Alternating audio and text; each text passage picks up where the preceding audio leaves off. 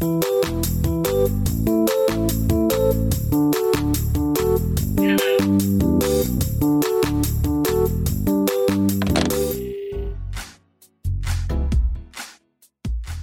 大家好，欢迎收听没话可说，我是没话可说的主播哈鲁。这期呢是我们播客的第一期节目，所以在开始之前呢，先向大家简单的介绍一下我们这档播客。我们这档播客呢是专门针对打工人的职场类的播客。每一期呢，我们会请到不同行业的从业者，分享一下他们在职场上的故事，然后讨论一下职场的话题。这一期呢，我们是请到了媒体行业的从业者。下面先让他简单的和大家介绍一下自己的媒体经历吧。大家好，我的名字叫李佑。今年二十五岁，我的媒体经历可以分两段，一段是在大学期间，大学期间的时候去实习经历，在湖北广电以及北京人民广播电台。这两段经历呢，主要是让我初步了解传统媒体的这样的一个发展趋势和颓势啊，然后在里面主要从事一些打杂的工作吧，就是看看大家到到底是怎么工作，大家的状态是如何的。然后呢，第二份经历呢，就是在从学校出来了以后，去到那个。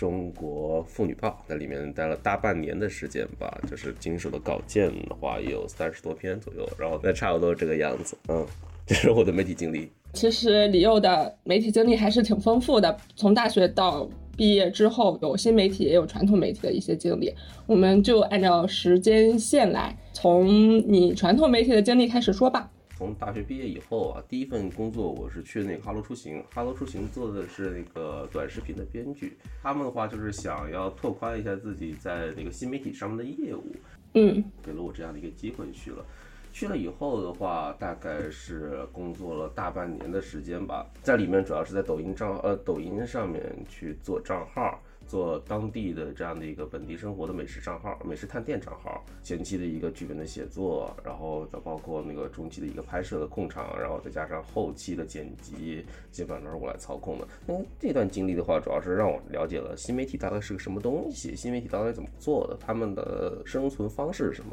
但是当时的话，并没有去搞明白一个完整的变现路径，就是不知道他们怎么赚钱的，只知道他们是如何生存的。后来的话，因为公司发现不赚钱嘛，那个哈罗出行发现不赚钱，然后当时也有一些问题，就是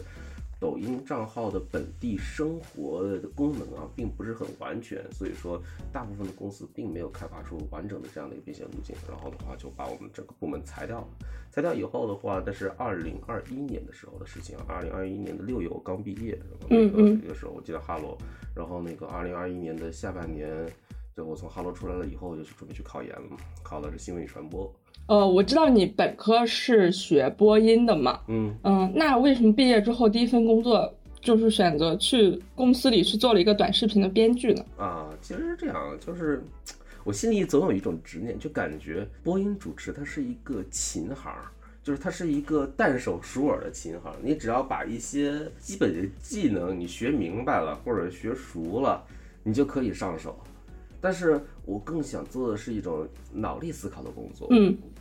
我觉得这种东西工作更有创造性。说实话，作为一个就普通大学的学生来说的话，一个普通大学的播音主持专业来说的话，进入那种国家级的媒体很难很难。嗯嗯，基本上不可能。所以说，播音主持专业在以前的时候可能还是一个比较红的一个行业，但后来的话就发现就业路子特别窄，就业的一个路径特别窄。所以说就是需要。同学们在大学的时候就需要不断的去拓展自己的业务和自己的能力，比如说与人交谈啊，与客户对接呀，做一些 PD 的活儿，或者说做一些 HR 的活儿，或者说是做一些 PR 的活儿。嗯，就这些东西的话，能够让你的播音主持这个与人交流的能力用上，或者说这个技能用上，就已经蛮不错的了。包括编导、剪辑、拍摄、摄像都应该会。这样的话，在未来的就业中才不会把自己逼到一个小的死胡同中。嗯，还是个杂学，就是这样。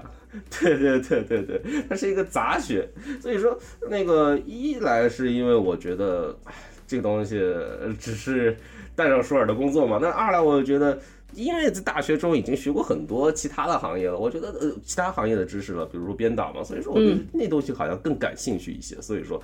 出来的时候我没有就是专门去找别人播音主持这个事情。然后那个这个编剧的这个说完了嘛，下完考研，考研完了以后，然后出来不是很理想，然后在今年的上半年的时候，然后进入中国妇女报。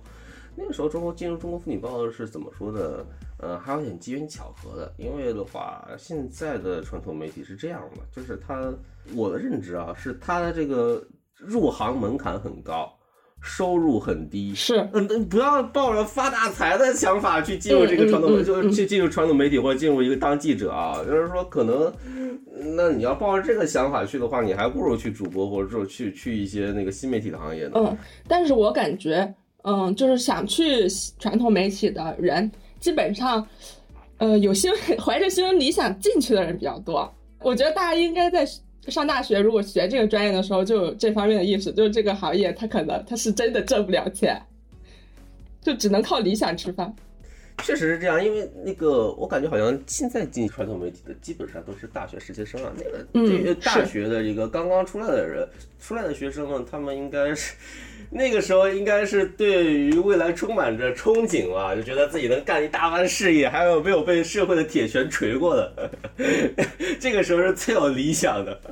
确实啊，我也建议大家这么做，因为传统媒体化，毕竟啊，虽然它现在不断的衰落，但是它的里面有一些硬功夫啊，它还是能够让你学到很多东西的。嗯，比如说写稿的这些技能，其实你在外面也能用得上。就是说，你如果在里面混个一年半载的，你哪怕你这东西用不上，你的关系网络拓一拓也是很好的。因为这个传统媒体嘛，媒体的话，它每每个人都有自己的一个庞大的关系网络。你如果想转行的话，如果想去做公关公关行业的话，或者说找到其他行业的话，真的如果就是十有八九可能就会联系上了。嗯嗯嗯，是这样。所以你工作时候的资源，可能就是你以后对对对，嗯，工作的机会了。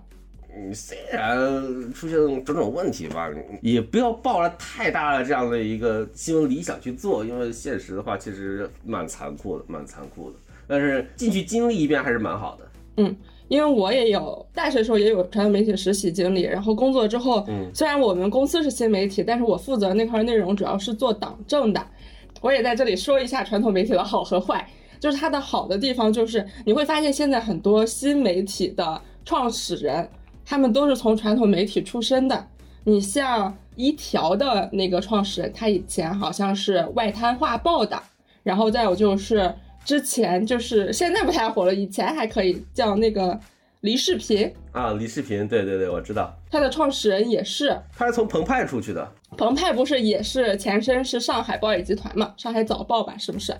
反正就是为什么传统媒体？出来做新媒体就做得很好，因为传统媒体一些采编的流程，他们对内容的要求，它其实是非常成体系、非常正规的。你其实如果在传统媒体历练几年，我觉得对年轻人来说，在写稿啊，还有一些就是和采访对象交流这些方面，都会得到一个比较大的提升。但是它确实是薪资水平不是特别的高，但是也分财经类的、社会类的。财经其实我觉得还好吧，财经类的是最好的。对对对，那他们但是财经类的这样的一个新闻的话，应该是最难写的，对于稿件的要求是最高的。就传统媒体有传统媒体的好，然后离开传统媒体到新媒体或者其他的媒体行业，又有各自的一些挑战。我其实我个人对于工作来说，我感觉找工作就和找对象似的，它没有一个严格的意义上的好和坏，它只有适合你和不适合你。那有些人就是喜欢。写一些严肃类的东西，然后积极向上，那他就很适合待在传统媒体。那有些人就喜欢写一些比较搞怪的啊，或者是有些人又喜欢写一些商业性的东西，那可能他就比较适合新媒体或者是财经类的媒体。就这东西也没有好和坏，嗯，只有你喜欢不喜欢，适合不适合你。嗯，对，扯远了，扯回你的那个工作经历。对，那你离开了妇女报之后去了哪？离开妇女报之后的话，我是找到一份公关公司的工作，对，去了公公关公司。嗯，那个在公关公司里面就看到了跟中国妇女报里面完全不一样的两个生态模式吧。嗯，有哪些不太一样的地方？公关公司它跟传统媒体的这个业务是完全不一样的，因为公关公司是媒体和甲方企业之间的桥梁。甲方企业如果有什么供稿的需要的话，想要为自己宣传一下的话，先通过公关公司，然后再公关公司通过自己的一个人脉网络再找到传统媒体，一般是这样一个路子。但是这样的话就导致什么？导致它出现的每一个稿件基本上都是商业性质的。嗯，夸赞的，或者说是有一些企业主认知高一点的，喜欢两面提示的这样的稿件，就是说有褒有贬，但是最终它是一个大思想是褒的。呃，喜欢这样的稿件，那这样稿件都是偏商业性的，它就跟传统媒体完全不一样啊。传统媒体的话，可能你要是有什么黑料、有什么黑稿的话，直接给你爆出来了。公关公司这个时候就要还需要充当一个调解人的这样的一个角色。传统媒体批评了以后，赶紧去找到传统媒体说：“哎呀，别骂了，大哥，别骂了，别骂了，求求了。”然后让他们那个撤稿或者改稿。那如果说公关公司能拿出来实质性的证据，说你这个稿件是有问题的，或者说你这个说的东西证据是有问题的话，那基本上。一般来说，传统媒体的话，在乎自己名誉，都会把那个稿子撤掉改掉。但是如果你不，你去找不到这个东西的话，你就那基本上改改稿就很难了，就只能以这种正面稿件来去风险对冲了。嗯嗯嗯。一般来说，发出来的稿件比较难难对冲嘛。那最好对冲是什么呢？最好对冲的就是微博里面的这样一个对冲，因为那个微博还是毕竟比那种报道或报纸的关注量啊或者阅读量都都大一些嘛。那么现在很多人其实新闻的主要来源就是微博。对对对对，那基本上他们会有这种传统媒体在微博上发了一篇稿件，说某某企业你的锅它是有问题的，它质量是有问题的。其实这种稿件啊，一旦出来了以后，它其实也有那个甲方竞争对手的公司的公关公司的影子，他们也会干这种事情。你今天不是过来讲你的工作经历的，你是来揭秘这个行业的。他们也会干这种事情。如果说你这个稿件写的特别离谱的话，那公安公司里面的老法师一看就能看得出来，那你就不用客气了，直接埋下堆水军在那个微博下面对冲。说哎呀，这挺好的呀，这锅还挺好用的呀。我奶奶去年还买了个锅呢，我就干过这种事情，就是我一个人分饰六十个角色，我写六十段话，然后发给六十个就不同的用户，让他们去冲。就这当时真把我恶心到，我说实话，我当时有点精神分裂了。说哎呀，我一会儿扮演 A，一会儿扮演 B，一会儿扮演男的，一会儿扮演女的，一会儿扮演老太太，一会儿扮演老头，就干这事儿。哎，这是挺好的呀，没事啊，不错呀。然后那个把那个舆论那个热度给冲下去。基本上这种情况的话。公关公司反应都是很快的啊，因为他们有那个舆情数据监控那个软件，我还用过那个软件。一旦发现这种负面稿件的负面的东西的话，就马上就报警了，它那个系统上就报警了，它是二十四小时监控的。你要一旦报警的话，当时是我们在晚上七点多钟的时候遇到这种事情的，直接，呃，所有人别下班了，赶紧下班，然后把那个水军雇佣起来，然后把这个热榜热搜这个热度给冲下去。你就别看啊，就是可能大家平时刷微博的时候看到那种什么某某企业怎么怎么样不在意，你觉得哎呀无所谓，这有这种锅我又没买过。但是企业他们是很在意的，他们很在乎，他们是很在乎每一篇关于他们的稿件的。所以说这个东西的话，对他们来说还是非常非常重要的。我就干过这事儿，但是干完这事儿以后，觉得嗯，怎么说呢，不是滋味，说实话。我充当水军这个经历以后，就让我觉得不是滋味。我不知道我在干什么东西，这太商业化了。嗯，就像什么呢？就是传统媒体可能是嗯有什么就报什么，然后那个商业媒体呢就是纯纯商业化。这两个极端就让我感觉就像那个老生热水器，呃，稍微往左拧一点特别烫，稍微往右一拧一点特别冷。嗯。导致了说我在两个中间没有办法找到一个平衡点。嗯，就是这两段工作经历，其实给你的感受就是两个极端呗。一个是左翼人士，一个是右翼人士，就就是这种感觉。但其实我个人是一个中间派啊，我个人是一个不折不扣的中间派。我觉得很多东西东西都是有利有弊的。如果说是完全站在利的一面或者弊的一面的话，对我个人的这样的一个世界观是一个巨大的伤害。所以说这东西的选择的时候，还是还是要谨慎一些，还是要谨慎一些。所以这就是你一个月面试五十次的踩过的第一个坑。那不是，那是面试五十次是这样的，它是分一轮一轮来的。基本上是在一周左右的话，你顶天你一周的话，我当时是面试十三次这个公司。那这五十次有一定的这样的一个大背景原因，就是因为那个疫情造成的。怎么说呢？就业困难，普普遍困难。但是呢，也不能完全把所有的原因都给归咎为那个疫情嘛。因为的话，呃，有一些能对自己的一个认知和能力其实是不足的，尤其是在那个当时面试。上海某一个地区的一个科技类报报社的时候，嗯，就发现了自己写科技类报道的能力其实并不够啊。就是他尤其是写那个企业新闻，给企业写这样的一个公关新闻，他们要求的是非常严格。当时的话，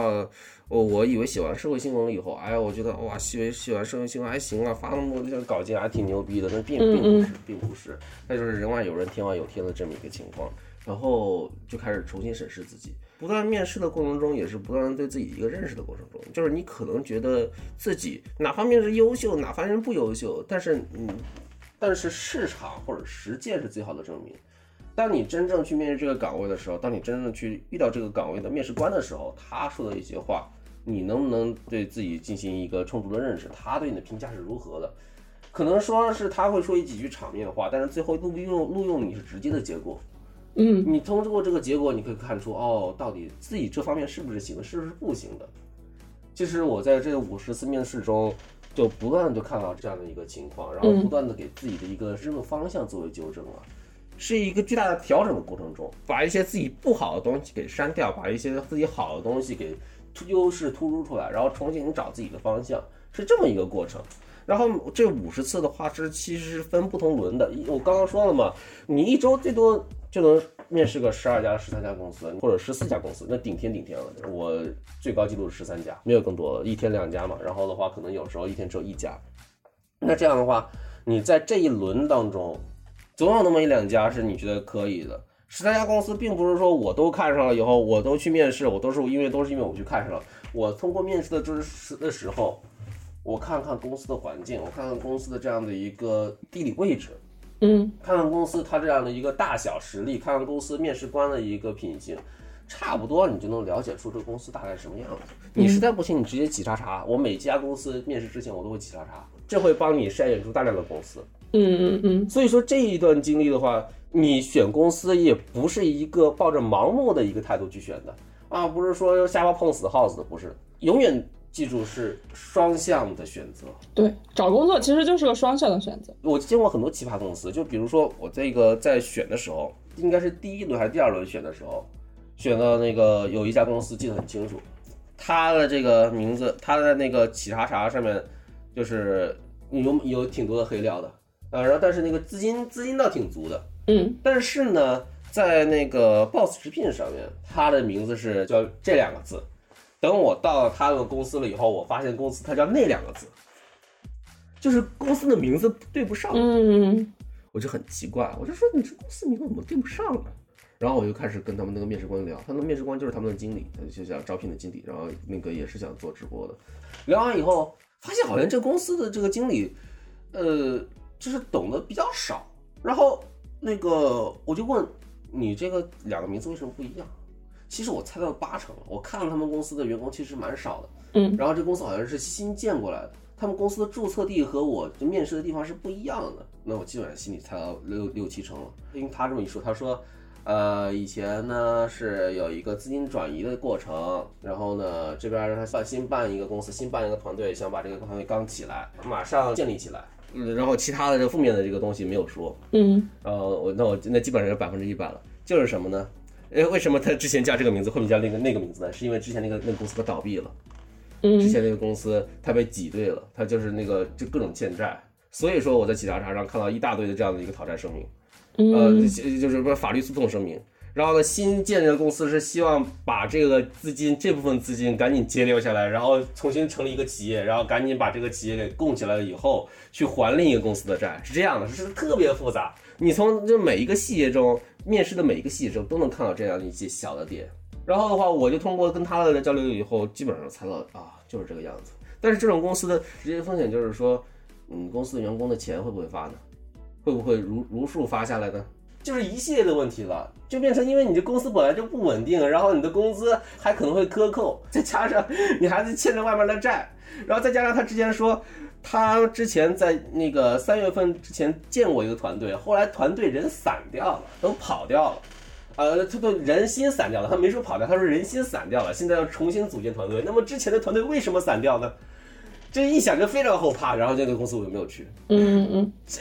所以说，就每次的面试去见面试官的时候，我还是建议每一个同学吧，就是你看到的每一个东西都是在为这个公司打分。你然后你对这个公司有一个基本的评判，它是到底在什么段位，它能给你提供什么价值？一个第一次印象嘛，你他可能面试官对你来说是一个第一次印象，你可能穿个正装的，哦，你是一个比较优雅的一个人士，你可能干事挺挺心挺细的，那你对公司也应该有一个评价和评分，并不是说，哎呀，我去了以后我求职，我要谋份工作，不是这样的，不是这样的，永远是保持一个自己的这样的一个坚定的一个内心。我是一个有选择的人，我是一个对自己的生活或者工作有要求的人。嗯，当你有这样的想法了以后，你对这样的工作选择的时候，才能更有底气。对，就是我们还是说，工作它是一个双向选择的一个过程。虽然现在找工作的难度也相对来说比较大一点，但是也希望大家在找工作过程中不要被就是我要快点找到工作这种焦虑的心态。太多的去影响自己在找工作的时候对这个公司的一些选择和评价吧，就还是要多多去筛选一下。因为你像你刚才那个公司，它其实就有点不太正规，或者嗯，有点像骗子的那种感觉。就大家也是在前期的筛选中，也要多多的去搜索一些这些公司的信息，去自己心里做个评判，别再被骗了呀，或者是怎么样的，进去之后再后悔啥的。嗯。是，那像这种这个其实是奇葩公司，你要是面试多了以后，你会遇到特别多。那么这一轮一轮一轮下来了以后，你就有一轮一轮一轮的总结。那么我当时应该是从这个公司出来了以后，应该是第四轮，第四轮应该是我最后一轮面试了。最后一轮面试了以后，我也是有三家企业来去找我。呃，那个时候的我跟之前刚开始面试的我已经有很大的不同了。我学会了从面试官的嘴里去了解我应该具备什么技能。嗯，我在这份职业上，我如果对，就是究极进化了。跟第一轮、第二轮、第三轮的时候，我都意识不到；但第四轮的时候，绝对意识到了。嗯，从面试官的口中，我知道了这份职业我应该具有什么技能。那那个从他的口中，我知道他喜不喜欢我，他要不要我。他最后一句话，我一听就能知道，哎，他到底是对我一个什么态度。基本上，甚至我还是能从面试官的口中说，就是他们跟我讲哪些东西，比如说行业的一些内幕。比如说这个行业，他们该怎么做，怎么做，怎么做的？我把他告诉我的东西去当做我自己的话术来去那个对接下一任的面试官，变成这个样子，你知道，真的是不断的进化，不断的去完善自己的这样一个面试话术，和完善自己的一个世界观的认知。这不是说骗啊，不是说骗，而是他们告诉我这个行业的内幕以后，然后我自己上网查是不是这样，是不是这样，给我指指明一个方向。然后让我不断的去完善哦，这个行业原来是这个样子，这个行业原来有这么多规则。然后的话，把他们的话当做我自己的话，去跟下一个面试官对接。嗯，面试其实也是一个不断学习的一个过程。他这个学习的层次，从你的这样的一个最浅层的知识层面，到后面你能够完整的输出自己的一个逻辑，再到后面你能够察言观色。不断的增加自己的情商，嗯，这是一个全面的升级和改造。嗯，就是你当时面试这五十多次，其实是投了二百多次的简历。你这些简历投的也不针对，全是比如我要去媒体做记者，还有其他一些行业，是吧？开始的时候就很傲嘛，觉得我这传统媒体做完记者，那我出来肯定也是记者，那我直接投记者就完事儿了。嗯，当时对自己的定位不是很清晰。然后，投进了以后发现人家不鸟我，人家理都不理我，然后哎，我应该我应该不具备这样的能力。然后开始投文案，啊，投文案了以后发现自己对深度稿件的这样的一个处理模式、处理的能力好像也不足，怎么办呢？然后痛定思痛，哎，我好像以前做过编剧。做过抖音长视频的这样的一个文案的处理能力不足的话，那我是不是能去聚焦于短视频的文案处理能力呢？然后发现哦，这条路走得通。你你正在分享为什么想起余华？想起余华当时接受采访的时候说，他当时写作投稿，啊，我先投国家级的。这种杂志，国家级的不不行，我投省级的；省级不行，我投市级；市级不行，我投县级。不就不就是这样吗？不就是这样吗？你要当你对自己定位不清楚的时候，市场给你的反馈是最真实的。他们已经磨练出来，他们已经有个很残酷的一个逻辑了。当你一个小白进去以后，哎呦我天哪，一试试骡子试马，拉出来溜溜就知道了嘛。就是说，你现在也是经历了很多次面试吧？最后现在这个行业是在 MCN 公司，对吧？嗯嗯，你具体现在在这种 MCN 公司是做什么的呢？在我的呃媒体的定义里吧，MCN 其实也算是一个新媒体嘛，就是它和你之前所在的那些传统媒体又有哪些不太一样的地方？MCN 公司我在里面主要是做那个账号的运营、策划以及那个出镜人，就是我们现在的话是多赛道的这样的一个矩阵账号的一个创建搭建当中嘛，也是呃真的是创业者。那个我进入这个 MCN 公司的时候，是我之前媒体老师的一家公司，然后他这个公司的话，现在是遇到之前是遇到一些问题了嘛，然后是希望我进去跟他们一起去发账号，然后这就就就把我定义为，我也把自己定义为了一个创业者，呃，去从事这份工作，啊，然后的话，这是我主要在 MCN 里面去做的事情，然后的话还会去处理一些就是品牌品牌公关的一些营销稿件，然后那个 MCN 和传统媒体的对比啊，在传统媒体里面，你所有的事情都是对于个人的，什么叫做对个人的呢？就是你们可能是一个团队，是的，没错，但是你所有的事情都是对自己负责的。你这个事情你要是做不完的话，你自己挨批好了，嗯，不会有人帮你担担这份责任的。但是 MCN 绝对不是这样，MCN 这么做他就死掉了。这个东西你搞不好了，是你整个部门的事情，是你整个团队的事情。它因为是什么呢？因为它是新兴行业。首先啊，因为它是新兴行业，嗯，我们这个抖音的话，抖音、快手、小红书这种这种东西上去做账号，没有一个行业标准，或者说没有没有人告诉你怎么做怎么做怎么做，你这个号就能一定起来。嗯怎么做怎么做怎么做，你这个这个粉丝量就一定能起来，就没有这方面的教育。甚至那个现在那个广应该是广电出来一个传媒体运全媒体运营师，根本都没有多少人认。嗯可能只有大厂认一认，这东西也都都是在探索阶段。这个新兴行业是我们要创造公式，这公式是什么你都得自己想，这导致什么呢？你团队里的每个人你都要自己想，你都要充分发挥他们的一个创作力和想象力。你不管无论是摄影师，你还是剪辑也好，还是你这个编剧也好，编导也好，都得是这样的。只有这样集思广益了以后，你才能够不断的融合，把这个账号给运营嘛，你明白？你才能在这个新兴行业中站稳脚，你才能把这个 MCN 给盘活。嗯当什么时候 MCN 里面的主播像跟主持人一样，也需要通过那一段流程，像那个大学里面有一个专门的课啊，你从事这个事情，然后呢，你就可以在 MCN 以后当主播了。当出现这样的一个完整的产业链的时候，我们这个新兴行业就不叫新兴行业，叫传统行业了。嗯这就是 MCN 和传统媒体巨大的区别。嗯，其实我之前也有在 MCN 呃公司工作的经历嘛，虽然我干的时间也不是特别长，我个人的感觉它和传统媒体的不同就是它的氛围更活跃一些，就是传统媒体吧，它可能呃限制的因素比较多一点。有些话题你可能不太好展开，可能只是顺便提一嘴，但 MCN 不是。首先，大家都是年轻人，普遍的年龄都是二十岁左右的样子吧。我记得我当时进去的时候还有零零后，就是大家其实都很年轻。然后再有就是带给我最大的感觉不同的地方，就是审核的流程。在传统媒体的时候，你的审核流程其实非常长的。基本上抠字眼啊、抠标题啊，再有就是抠你的内容。但在 MCN 工作的那段时间，只要你这个东西做的没有什么问，因为他们我们是呃我们那个是日更嘛，然后呃脚本什么的，其实大家都是提前写好的。我觉得就审核其实非常快，只要你没有一些呃特别大的那种问题，都可以很快的就通过。不是说内容不是很好，而是说它的它的那个结构比较扁平一点。然后一些东西都很快的都能推进，我觉得这是我自己感受最大的一个不同。啊，这个确实是，就是其实你也是在媒体这个行业有过特别多的不同的经历嘛。虽然说大家都说是媒体，但是我觉得媒体这个行业其实还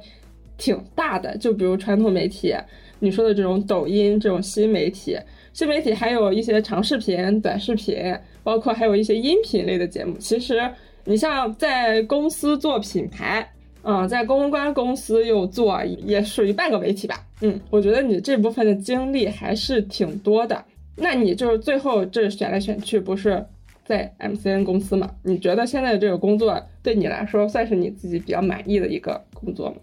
我只能说是对于两年或者三年内的我来说是一个比较满意的工作，但我不能说是后半生完全满意的工作，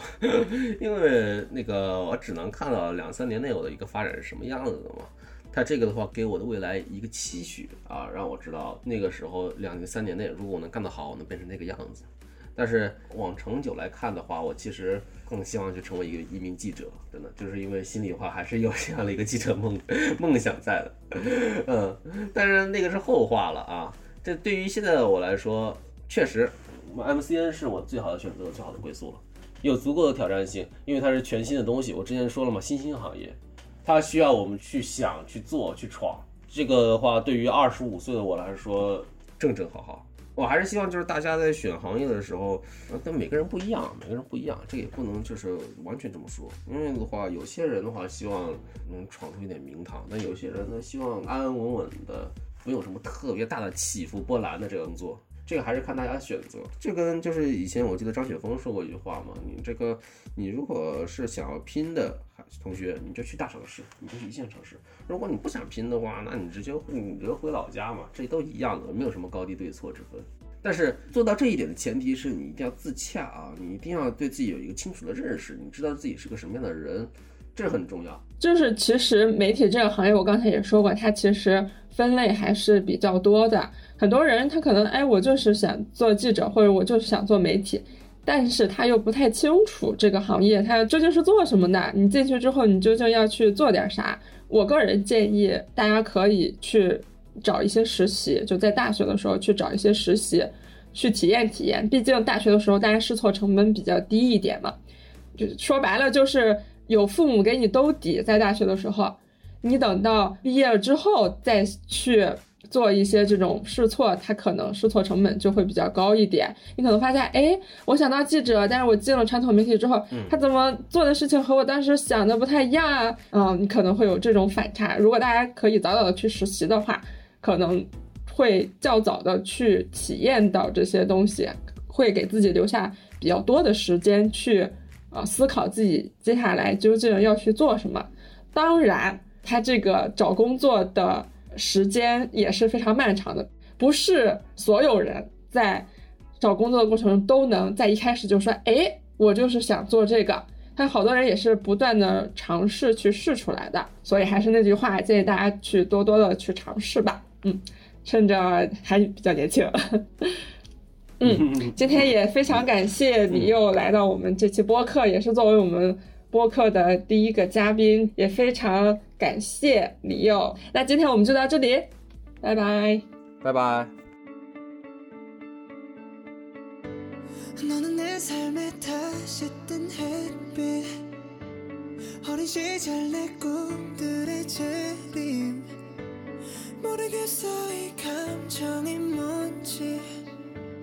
혹시 여기도 꿈속인 건지 꿈은 사막의 푸른 신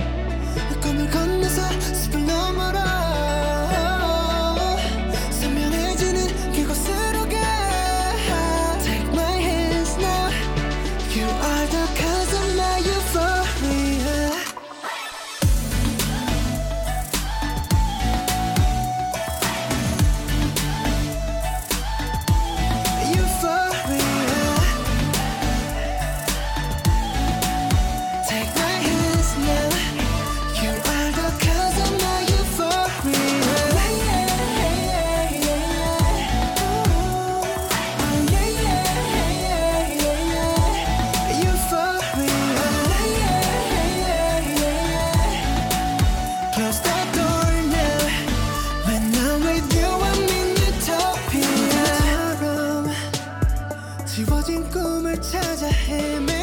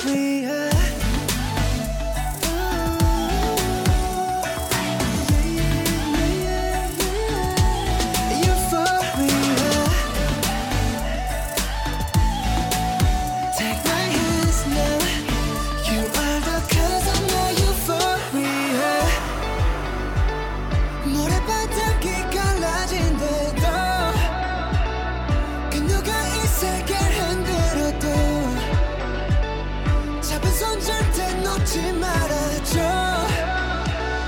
제발 꿈에서 깨어났지만 저기 멀리서 바다가 들려.